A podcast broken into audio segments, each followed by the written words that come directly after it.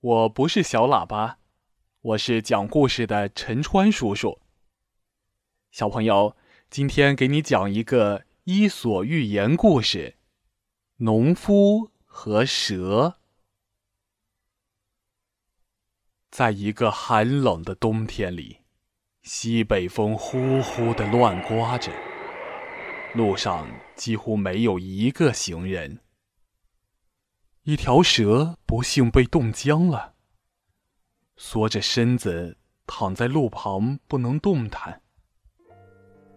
这时，一个好心的农夫拿着一把锄头路过这里，无意中发现了那条快要被冻死的蛇，觉得它非常可怜，于是悄悄地走到蛇的身旁，缓缓地伸出双手。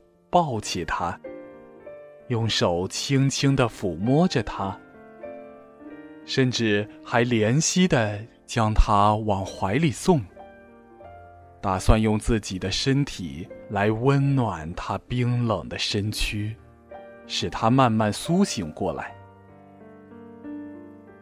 那蛇得到了温暖之后，果然苏醒了，渐渐的睁开眼睛。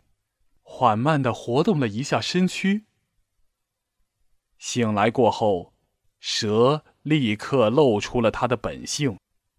他说：“你好事做到底吧，我就喜欢咬人，不咬人我就不舒服。”说完，就狠狠的咬了农夫一口。农夫忍着钻心的疼痛，悔恨的说。我救了你，你不但不感激我，反而要狠心的咬我。早知道这样，我真不该救你呀。小朋友，故事讲完了，这个故事告诉我们什么道理呢？